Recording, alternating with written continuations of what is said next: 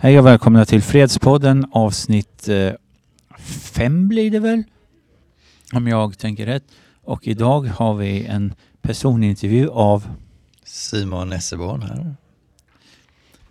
Ja, jag har kommit på det att eh, när jag gör sådana här personintervjuer som vi gjorde med Frode är att den bästa metoden är ju att ha fria frågor så att säga som inte har ett förutbestämt tema för det kan skrämma iväg människor har jag märkt. Utan att låta att eh, fråga vad personen i fråga vill prata om och så utgår man därifrån och ställer frågor som går i linje med det. Låter det som ett bra upplägg? Jag vet inte hur jag ska svara på det. Jag har gjort personlig avveckling så jag har inga perser med något längre. Men perser är ju fina fast jag föredrar eh, långhåriga då. Ja, jag klippte mitt häromdagen. Ja men det är ingen perser, det är en eh, hobbit. ja, jag Vera klippte resten. Okej, okay. för de som inte vet vem det är, kan du säga lite om vem det är och hur din livsresa ser ut? Oj. Ja, den kan man ju säga. Den börjar med perser. Med ä. uh, sen allt eftersom så har jag väl börjat blomma. Så senaste var att jag hittade en vacker fin gul påsklilja som jag plockade upp från bilen som låg på gatan. Ja, Ja, jag som känner dig lite mer, jag vet ju att du har en båt vid Gullbergskajen. Har ni lite att berätta om den kanske? Ja, den kom väl egentligen till en gång eh, när eh, jag var väldigt trött på vad heter det? fastighetsskatt. Tyckte att jag vill inte ha fastighetsskatt. Men nu inser jag att, att allting är en skatt. Men mm. då köpte jag en, eh, sökte jag på husbåt på Blocket Typ. Det var ju Blocket som var på den tiden, 15-16 år sedan ungefär. du skrattar David. Jo, det kommer upp lustiga tankar när jag hör din tankegång. För jag tänkte fastighetsskatter. Om man eh, tar bort ett S så har man ju katter som går runt fastigheten. Det kan ju vara mysigt det också. Ja, men det finns nog någon synkronicitet med det med tanke på att allting är kopplat till tid och rum. För att jag hittade nämligen en katamaran sen. Kattamaran, och den var lite rolig. Ja, det har varit mycket synkronicitet med det. Mm. Så jag körde dit och tittade på den. Det var bara ett tomt skrov i Lysekilstrakten. Uh, och jag uh, åkte dit med en kompis och vi parkerade bilen bredvid. Och bilen såg väldigt liten ut, så jag var lite mer i chocktillstånd. Den stod på land, båten, så man kunde knappt komma upp på den, det var så högt upp. Stod på någon, eh, vad heter det? Tra, eller vet du det? Någon sån där man ställer båtar på. Mm. Jättestor sån. Den är Uppställningsplats typ? Nej, det var vagn. Ah. Så vagnen var väl sju meter bred ungefär kan jag tänka mig. Herregud. Ja, det ju bättre att sätta skrovet i vattnet och ta den med båt hit. Ja, eller hur? Ja, det var det enda som faktiskt gick.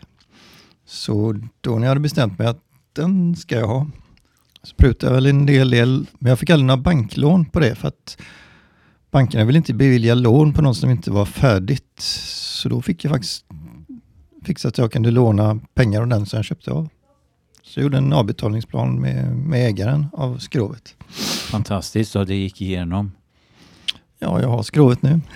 För bankerna har ju sina konstiga regler och hittar på saker och sånt. Men det, har ju också, det är ju också bekant med eh, Frode som jag intervjuat tidigare. Hur länge har ni känt varandra? Oj, han, kom, eh, han frodades mycket senare i tiden. Hur många år kan det vara sedan? Sju, åtta år sedan kanske? Jag är inte riktigt säker. Mm. Ja, det var ju runt där som jag eh, lärde känna honom. Och första gången jag såg dig, det var ju på Nimajhuset med Pauli och det. Har du någonting att säga om den platsen och kanske Ska vi se, majhuset var där. Träffade jag? Nej, men där träffade inte jag Frode. Jag Nej, träffade nog Frode någon annanstans. Nej, nu, men, nu pratar, ja, jag inte om, pratar jag inte om Frode, för jag tror jag Nej. träffade honom in i majhuset 13 eller 14, men han var väldigt lite där. Aha. Men första gången jag träffade dig, det var på Nimajhuset, ja. det vet jag. Så... Sån här vegetarisk Vad är det för någon religion? Det var ett julbord. Uh, Gaudiya Vaishnavism kallas det. Jag kommer gå djupare in på det i ett annat avsnitt. Men där sågs vi mycket. Dels på julborden och så hade jag en kompis som var där som heter Magnus och han heter något annat på det Ja just det, Mahari eh, kallas han i de kretsarna. Magnus Killander tror jag är ja, hans Han fyller år idag förresten. Vi får gratulera honom. Harry Bål och grattis Mahari. Om du hör detta så skickar vi lite en hälsning. hälsning och må det ära Herren på ditt sätt. Ja, Men du känner ju Pauli ja. i, från i Majhuset också. också. Ja just det. Vad är det mer? Jag är inte riktigt färdig med båten, känner jag. Ja, är det någonting mer du vill berätta om den så? Ja, det började ju med att jag köpte en liten, liten arbetsbord och satte på den för att den var helt tom. Och sen hade jag den på hissingsidan några månader typ. Innan jag fick platsen som jag fortfarande har kvar nu på Drömmarnas Sky där. De har ju lite speciella regler. Egentligen så ska det vara båtar som har varit i kommersiell trafik. Men jag glömde att nämna detaljen att han, han inte kom ut i kommersiell trafik, men den är byggd för kommersiell trafik från början. så jag skickade in ritningarna på båten bara. Och så fick jag den platsen och kontrakt för 16 år sedan antagligen nu. Uh, och sen så byggde jag en stor hangar på alltihopa. Så, ja, just det. Jag vet inte om du har sett den? På bilder i Facebook möjligen har jag sett ja. det. Men det är rätt så fantastiskt att vara på Drömmarnas kaj, speciellt nu med den här erfarenhet jag har av livet, där man märker att tankar och energi skapas och reflekteras i det yttre. Jo, jag vet ju att flera blev av med sina båtar eh, i Drömmarnas kaj. Ja, det också. Sereno. Mm. Häromdagen. Det var en polispådrag då. Ja, jag har sett lite video därifrån. Det såg dramatiskt ut. Jag har själv gjort en protestvideo där jag stod jag minns inte om det var på båten eller utanför där jag verkligen tyckte att politikerna skulle tänka om. Eller så. Det var nog på båten jag stod och ja, just gjorde det, den videon. Ja, just det. Du, du stod på baksidan också. För mig. Ja, det var baksidan av båten. Nu kommer jag ihåg. Ja, just det. Man tog med kameran stativ spontant och bara drog ut dem. Jag tror eh, jag bjöd dit Sveriges TV också. SVT var där också. Fast de vågade inte komma in på kaffe. Ja, tror de att eh, Hobbitkaffe är förgiftat? Nej, jag tror de var rädda lite grann bara. ja. Jag får ha lite Sveriges Radio kom in. Mm. De bjöd jag på kaffe. Polisen bjöd jag också på kaffe men de vågade inte komma in. Har du sett det, Emma? Jag vet inte. Var jag... tre helsidor i Göteborgs-Posten. Var det ja, nej, Min kompis eh, Niklas han skrev en lång, lång, lång, lång, lång insändare vet jag som mm. jag läste till om det var tidningen eller kommunen. Ja. Men jag, jag är medveten om, jag har andra vänner som är där också. Ja. Karl Norén. Ja, det är min granne. Jag träffade honom igår. Vi hade ja. faktiskt ett möte angående just ja. vår lilla del där igår. Ja, okay, okay, ja. Ja, men precis. Men jag har inte varit där på länge nu, men det är ju fantastiskt vackert. Men då har du sett ja. den som vi har också då kanske? Ja, det kanske jag har gjort. Det är som ett vitt hus just nu. Ja. Husbåt. Ja. Du får väl bjuda dit oss. Ja, ja. ja. En av några andra spännande grejer i livet gör just nu utöver båten? Så det som... Den största insikten jag fick för, det var väl för några år sedan när jag gjorde en schamanresa med en kompis som heter Henry i Stockholm. Så gick jag in i, kan man kalla det som man kallar för mörkret i dagligt tal. Åt lite svamp som jag hittade på vägen som jag fick intuition att de ska äta upp också. Så kunde jag välja om jag skulle vara kvar eller inte. Det är nog ganska normalt kan jag tänka mig.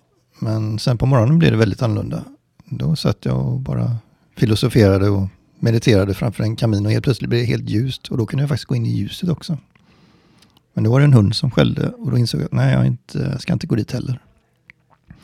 Ska använda både mörka och ljusa och balansera det livet kan man väl säga. Och sen när jag kom till Göteborg så pratade jag med en schamanska som jag råkade träffa. Jag träffade massa, massa, massa schamaner, då en slump som inte finns. Ja, det är intressant slump som inte finns. Eller allting är slump kan man säga. Och då sa hon att jo, men det stämmer, tanken, tanken målas ut i det yttre. För att jag sa det, det är som att man målar med tankens kraft. Mm. Och då nämnde hon självklart ett exempel på det. Det var en barnsaga som heter Simon i Ritlandet. Och då var jag tvungen att titta vad det var för något. Och första avsnittet handlar naturligtvis om att Simon målar ut Henry och jag kom från Henry dagen innan. Så att, ja, det är ju synkroniciteter. Så att på något sätt så man försöker vara i balans i alla tankar. Men får jag bara fråga då, vad, vad, tror du det är som gör att, att vissa upplever eh, synkronicitet mycket mer än andra? Eller till exempel, jag kan ha det så i mitt liv att i perioder så blir det väldigt mycket synkronicitet och sen så försvinner det. Och så kan det vara borta ett tag. Vad, vad är det liksom som, för det är ju så underbart, man får känna sig så uh, meningsfull och levande. Jag ser, som, jag ser synkronicitet och kanske slump också. Det är ja. kärlek helt enkelt. I kärlek? Det är kärlek. När man ja. är på en hög kärleksfrekvens, just det. då hamnar allting i ja, fantastisk synkronicitet. Ja, just det. Som att du heter som min mormor till exempel, är ingen slump. Nej. Nej, det är kärlek. Precis. Ja, det är kärlek. ja, ja. Vad fint. Var kommer ditt namn ifrån? Min far um, valde det. Ja. Uh, han hette Pettersson från början. Ja. Och en kompis till honom ville byta namn. Mm. Och då kände han sig ganska osäker på något sätt. Så då ville han att min far skulle följa med. Ja. Men det blev att min far bytte efternamn och inte kompisen. Så ah. Och så blev det Esseborn. Esseborn, ja. Jättefint. Och det ser jag också som en del av synkroniciteten. Men det är ja. som att man är essensen av allt som föds och vaknas. Ja. För att på ett sätt så har jag insett att skapelsen har inte skapats ännu riktigt egentligen. Nej. Eller den gjorde det för några dagar sedan egentligen. Mm. Fast det är en annan reflektion. Ja, okay. Jo, det är intressant det här med synkronicitet och skapelsen. Eh, vad jag har förstått så, så litar du väldigt mycket på det som är här och nu. Tillit kallar jag det. Ja. Till ljuset. Tillit. Vad är ditt tips för lyssnare och sånt som känner att de inte vågar möta det som är här och nu för att de har sina föreställningar? Hur inspirerar man en sådan människa till att bara vara här och nu och acceptera allting som en gåva? Jag tror det enklaste är att försöka tänka på allt positivt man har varit med om livet och allt som är positivt nu. Och inse att man hade inte upplevt det om man inte hade haft en kropp och varit här. Eller mött, mött de här så kallade dipparna som uppenbarar sig i livet ibland. Ja, fast det är oftast de man lär sig mest av. Men drivkraften är de positiva grejerna. Ja, precis. Tills man inser att man lär sig av det som är, till synes var negativt. För jag har ju märkt mm, när jag tittar tillbaka och ser där jag har haft större dippar så märker jag att de har ju varit mina största läxor. Jag har ju ja. börjat se att när jag ser att en dipp står för dörren så ser jag att okej, okay, här är en välsignelse på gång. Jag vet jag kommer känna att det är jobbigt och då brukar jag be inåt att låt mig få se välsignelsen i dippen när jag börjar möta känslorna. För då vet jag att när jag börjar känna att det är jobbigt så finns det ändå någon motkraft i det som gör att ja. jag kan stå mer ut med det jobbiga så, att jag inte ger upp. För så var det mycket tidigare. När du säger jobbigt så ser jag you be ett, att man är ett. Ja just det, you be ett, den är ju bra att tänka på. Man är ett liksom, och det ju mer man är i synkronicitet eller kärlek så är allt i synkronicitet. Och jag har ju märkt det att eh, när jag eh, började så här.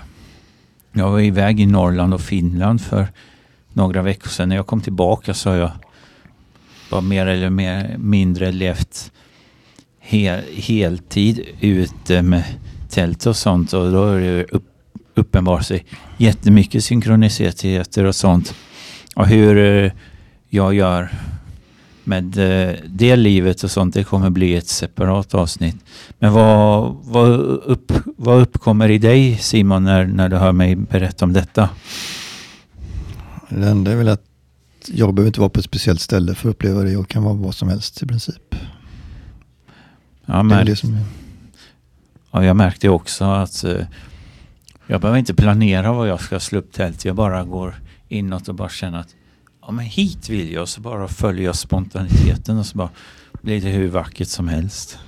Ja, det är lite sånt. Ja, du kanske ska säga något? No, ja, men jag tänker på dig David också. Är det som att du ändå, det känns som att du hittar kraften i skog, i naturen väldigt mycket? Ja då, där har jag väldigt mycket, mycket kraft så att säga. För att jag har ju märkt att jorden är ju levande och när man tror att man är ensam i skogen, nej, nej, nej, nej. Du har andar runt om dig, träd och, och själva, själva planeten. Allt det pratar med dig. Sjöarna är också medvetanden. Vad jag har upplevt när jag har varit ute.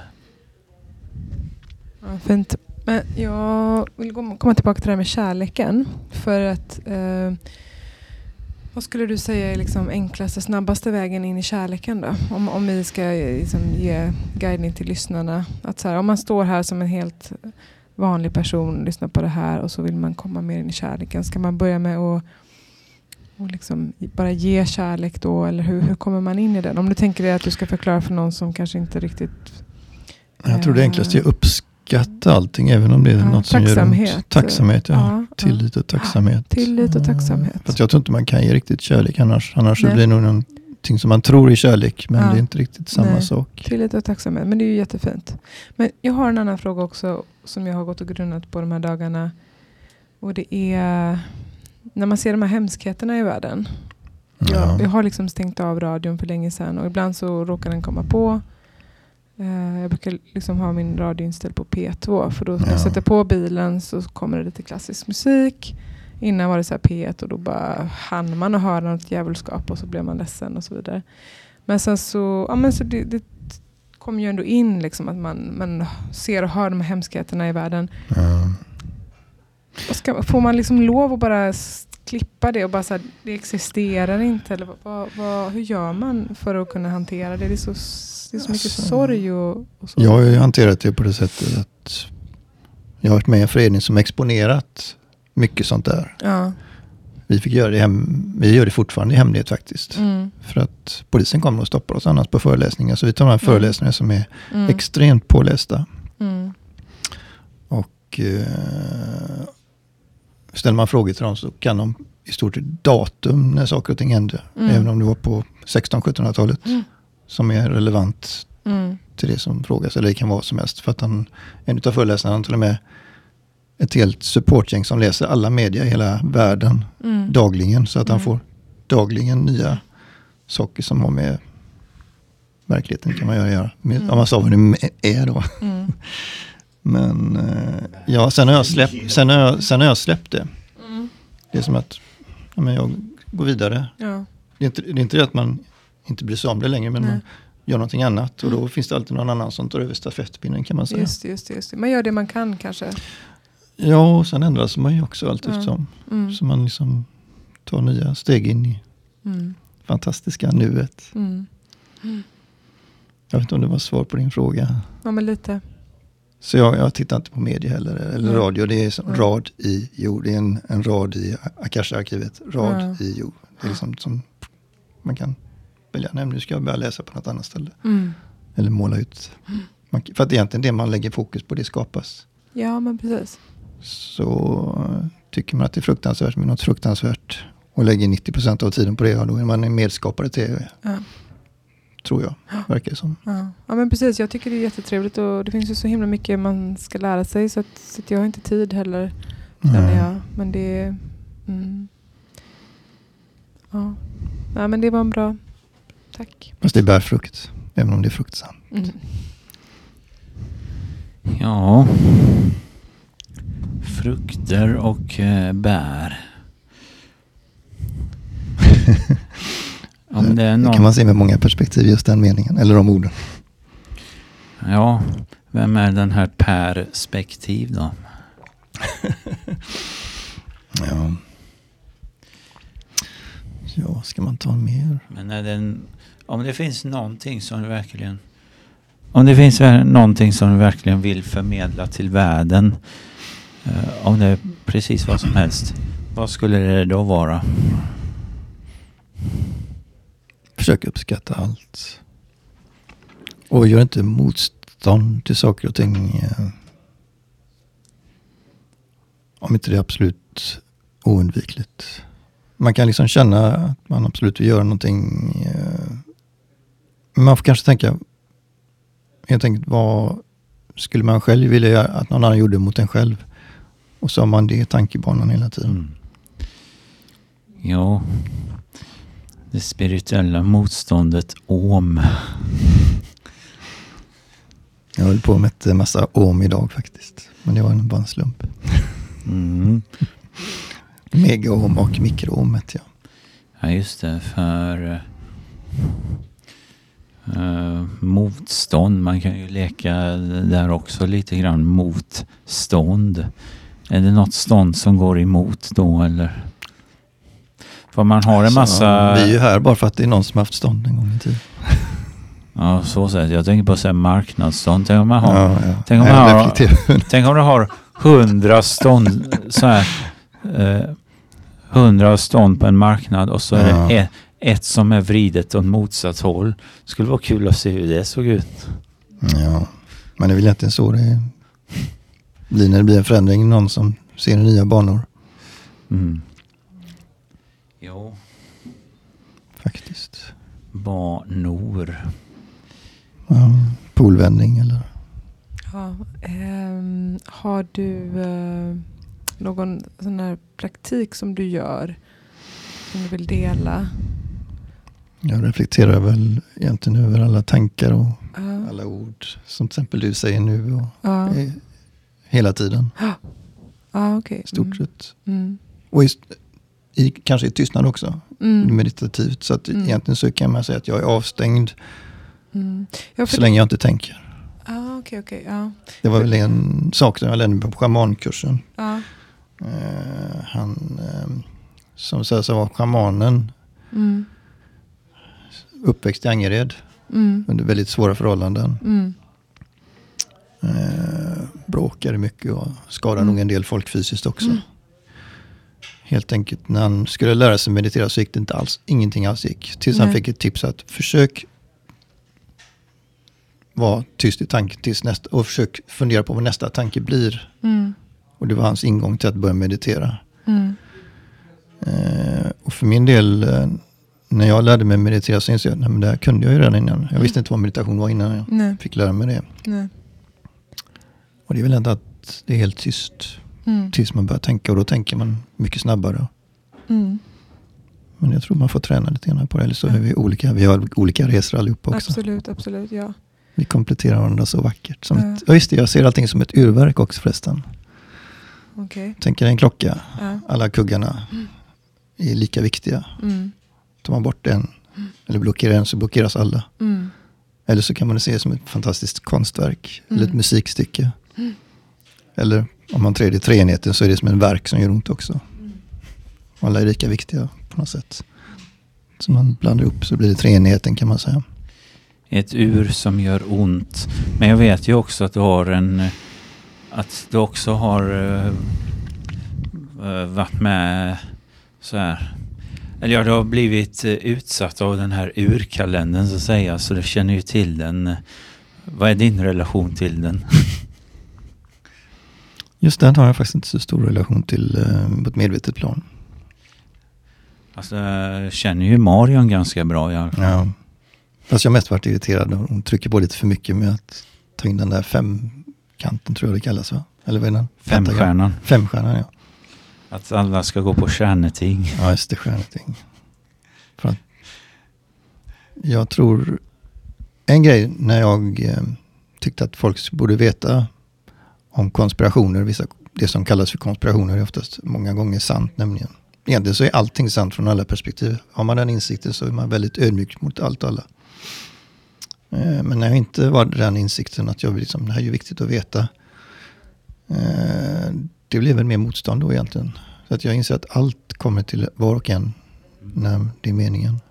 Omslag. Och då kan man inte släppa det där med att försöka informera. För att det finns alltid någon som tar över den stafettpinnen och informerar den mm. fantastiska själen precis när det är meningen. Mm. Ja, det är ju fantastiskt. Hur är det med proteinpinnen då? Hur vadå? Nej, inte jag med. Eftersom du har stafettpinne så... Jag bara kan inte låta bli när jag har ja, en eh, fotbrängare framför mig. i handen, jag på säga. ja, just det. Fast ja, hur ska vi ta stafettpinne? Vad heter det på engelska? Ja, vad fasken heter? Pass the stick brukar man säga. Pass the stick. Det finns nog ett bättre uttryck men det är väl det närmaste jag kommer ja, på bara så här på rak arm. Även om mina armar är böjda just nu. Jag har ingen direkt koppling till det, men menar att det är ett i slutet som så många andra. Jo, vissa säger ju att svenskan är rotspråket i alla språk. Jag säger som att orden, orden är väldigt speciella i den här världen. Jag behöver försöka ta bort ord faktiskt i min, eh, mitt... Ja, andra säger att det är sanskrit som är rotspråket. I alla fall inte falsk galopp som är rotspråket. Ja, jag åkte hit på min motorcykel och så blev det sandskritt hit då. Ja, fantastiskt. Eller var det sandtrav du gjorde? på en trehjuling är det också förresten. jag gillar ord på ett sätt. De är väldigt talande när man... Ja, de är ju magiska för, eh, för man hittar ju väldigt mycket. Och nu när jag har börjat studera andra språk så märker jag att de har ju sina rötter. Man hittar ju en spirituell ja. visdom om man bara tittar. Ja, ända som är, om man tittar hur finska funkar så funkar det på ett helt annorlunda sätt än typ alla Europas språk. Man, så här, man använder inte artiklar, det finns inga genus utan när man vill säga vilken roll någonting har så använder man ändelser på olika sätt. Och det, när man väl börjar lära sig hur de funkar så ser man ju att om det är så det är och att det finns ju någon form av skaparmedvetande mm. och bara inspireras. Så här pratar man med varandra och sånt. Om, och du gör ju lite som Frode också gör. Han ifrågasätter ordens betydelse och bara märker att om han skalar av flera ord från sitt liv och bara ja. använder just de han behöver eller bara känner att anden inspirerar. Som inspirerande till ja. exempel. Det är en ande som inspirerar. Ja, precis. Men jag har nog en tendens att dela upp orden som alla tänker och säger. Så att jag fler, får flera betydelser. Då får man en helhet på något sätt istället. Ja, just det. Balanserat, så att säga, som inte är polariserande på något sätt. Det heta som helar. Ja, just det. Uh, jag tänkte fråga också det här, mycket snack om så här jordning nu för tiden, att man ska jorda sig och så vidare. Och att det är väldigt jordande med vatten. Tror du då liksom att, att för du bor på en båt av stål, stål ja. är det väl ändå... Det gör. Jo, men på ett perspektiv ja. så stämmer det ju absolut. Ja, för då är du liksom Eller hela... aluminium, men det är sak samma. Det leder ja, också jätte... Det leder lite, kanske inte som koppar, men, men ändå. Så du... Alltså jag, jag, tror tanken i sig också. Jag vet, jag har ju en annan schamankompis mm. som eh, tyckte att nej, nu är du inte riktigt jordad. Och så nej. bara jag tänkte tanken, och så var jag jordad. Och så lekte ja. man. Ja. nu kopplar jag ur mig igen. Ja. Och sen tittar på mig, ah, kan man göra det också? Ja. Så tanken ja. är egentligen eh, det som skapar allting egentligen. Mm. Okay, så du menar Så egentligen om man tycker att man ska jorda sig och vara i vatten eller i jorden eller mm. vad som helst. Mm. Så är det ett sorts placebo. För att är du så stark i tanke så behöver, kan du bara visualisera det så är du jordad ändå. Ah, eller ojordad. Ah, mäktigt. Faktiskt. Ah. För jag, jag är ju lite så här, jag tycker det är spännande med hälsa och sånt där. Hur, hur, liksom, hur, hur äter du och hur liksom lever du i den? Är du... Jag tillverkar liposomalt C-vitamin en gång till och med. Ja. Det är en av de mer hälsosamma sakerna när man mm. har cancer eller någonting. Mm. Det finns ju de som får intravenöst C-vitamin. Mm. Och kan i stort sett gå ut från sjukhuset mm. nästan direkt. Mm. Jag har väl släppt det också nu när jag vet att tankens kraft är så stark så att jag har bara mm. tillit. Så mm. oavsett vad jag får så vet jag att det är precis meningen just mm. då. Mm. Så att det är nog väldigt olika vad man är på sin livsväg. Vad man tycker är bra eller inte bra. Men är, ja. Jag vet om det är någon som trycker på att nej, men ta detta och jag mm. lyssnar på intuitionen. Och känner, ja, nu är det meningen. Mm. Då kan jag ta någonting. Men annars så letar inte efter saker för att jag vet mm. att det kommer till mig istället. Sen mm. får jag upp till mig att välja om jag ska ta det eller inte. Mm. Man får välja vägen mm. med så att säga ett agerande istället för en Mm. reaktion. Det blir att man, just det, när man är mycket tillit. Då reagerar man inte på saker och ting längre. Man observerar och agerar istället. Det är väl Mm. inte det som är så stor skillnad. Så man kan liksom vara till nå- någonting som många andra människor är jätterädda för. Mm. Du bara observerar och kanske till tycker en fantastisk molnformation. Samtidigt som polisen står framför dig med en pistol i handen. Mm. Fast du tittar på ett moln istället. Mm. Att tycka att det är vackert allting. Mm. Mm. Och polisen bara släpper dig även om du kanske har gjort någonting som till synes Mm. han tyckte var väldigt olagligt. Mm. Ja men det är häftigt det där hur man kan eh, tänka sig eller um, hur, hur tankens kraft Ja. kan På polis är ganska roligt. Ja. Pool av is. Tänker man att det inte finns någon polarisering längre då, försvinner poli, polisen också. Ja, De bara smälter. Ja. Man får bara bli- liksom inte ens se dem. Jo, det är en fantastisk medmänniska. Men man Ja. börjar som inte... Man Man- bryr sig om dem men man bryr sig inte om vad de tänker kanske. Nej. Eller säger för att det Nej. kan vara en programmering. Jag tror att eh, mycket av det här, och poliser och alla sådana här människor som har så kallade viktiga roller i samhället. Om man ser själen bortom uniformen som bara en medmänniska precis som vi och möter dem på samma nivå. På, så, på sätt och vis avväpnar man deras föreställning om att jag har makt och inflytande och bara märker att nu kan jag prata med denna som, som vem som helst. Ja. Och det är samma med kungar och sånt. Och de, de rollerna de har, det är bara temporära.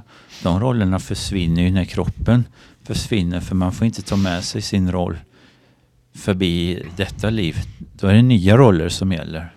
Ja. Och när man eh, läser det att ja, den här har makt nu och sånt men om man bara ser att ja, men den är temporär då försvinner den makten. Jag vet väl att alla har lika mycket makt. Jag bara vet det. Det är ingen som har mer makt än någon annan. Men precis. Och när man tror att någon annan har mer makt, det är ju det som skapar den här. Sen, eh, den obalansen existerar ju bara i huvudet. Och det är egentligen läraren. När man har lärt sig så behövs inte läraren längre. Läran. Och man själv är ju läraren också. Och eleven. Och den som iakttar bägge två.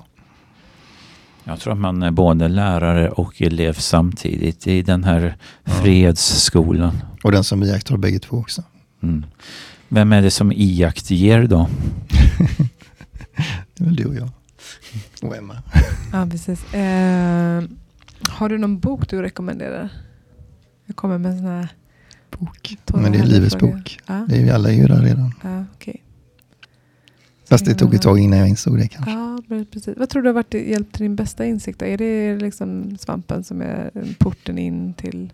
Nej. Är det inte det? Jag nu, det- nu när jag tittar in i dina ögon. till Ja. Det är bara vara närvarande nuet. Ja, ja absolut. Men jag tänker att eh, komma dit, att veta att du ska vara i nuet. Och, Jag läste ju Liftarens guide till galaxen en gång i tiden. Den är ganska Mm. rolig. mm. Den är väldigt fantasirik. Mm. Och det skulle jag antagligen, om jag skulle läsa den en gång till nu, men Mm. så inser vi att vi alla nog är den personen som är Liftarens guide till Ja. galaxen. Att vi är en Ja. del av galaxen också. Mm. Universum. Jag har den filmen hemma. Har du läst boken också? ja, men jag tror det, men det var väldigt länge sedan. Men jag har framförallt sett filmen. Men jag tror jag har läst boken också. Ja, skulle kunna tänka mig att se den igen. Mm. Mm. Fast med helt andra ögon än vad jag hade då. Mm. Ja, men det är kul när man läser om böcker så här 20 år senare. Eller, Ja. Det är lite roligt. Jag tar ju till mig information på ett helt annat sätt nu så är det någon som trugar på att läsa denna boken eller denna boken tillräckligt mycket då öppnar jag bara en sida och Mm. sätter ner fingret där. mm. Det var en kompis som jag umgicks med som tyckte på att ja, men han hade, gav mig böcker och allt möjligt. Det finns många exempel på det faktiskt. Mm. Ett exempel var när jag var inne på en ICA-butik tillsammans med kompisen. Mm. Och så såg jag en massa böcker. Ja, nu kan jag visa dig hur jag läser en bok. Så, jag. Mm. så gick jag fram och så tog jag med intuitionen en bok. Mm. Öppnade boken och så tryckte ner fingret och stod Simon under mitt finger. Mhm. Så stark är skapelsekraften. Mm. När man vet. Man bara vet saker. Varför tror du människan har kommit så långt bort ifrån det här? Om det var meningen att det skulle vara att vi ska leva här liksom och, och få njuta och, och jag menar dina ögon glittrar och du känns väldigt glad. Varför får inte alla Egentligen har alla fri vilja. Jo, ja, jag vet. Men och ju... ibland så tror jag man den fria viljan kan vara att man ska uppleva hur det känns att inte ha fri vilja. Mm. Mm, mm. Faktiskt. Mm. Och då inser man, fan vad häftigt. Mm. För det är också en av perspektiven. Alla tankar vi har mm. är skapande. Mm. Men det är en intressant fråga. Ja, det är, det är fint. Ja, jag tycker det är jättemycket jätteintressanta reflektioner och visdomar som har kommit fram och sånt. Eh, jag tror inte jag kommer på något mer som jag vill fråga på rak arm. Känns no har någonting spontant som du bara känner, ja det här vill jag ta upp? Eller? Ja, det enda jag har tänkt på att det finns inga visdomar i min värld. Då dömer, slutar man döma, det är bara vishet. Jösses, jag menar att, uh, att det finns bara visor. Ja, så man kanske ska bli poetisk vis. Ja, någonting. För poesi är ju mycket visare än uh, det folk kallar för visdomar. För att ja. visdomar är ju som du sa dömande. Ja, på något sätt så blir ingenting dömande längre när man är vis. Ja, för den anden bara säger hej då. Nej, välkomnar också. Både och. Ja, det gör han ju. Arrivederci kan man väl säga på italienska. Det är väl hej då på återseende ungefär. Arrivederci, ja den var ju spännande. Ja, Arrivederci. Ja, kraft, chi. Ja. Så inget annat eh, spontant som kommer upp? Så kommer upp.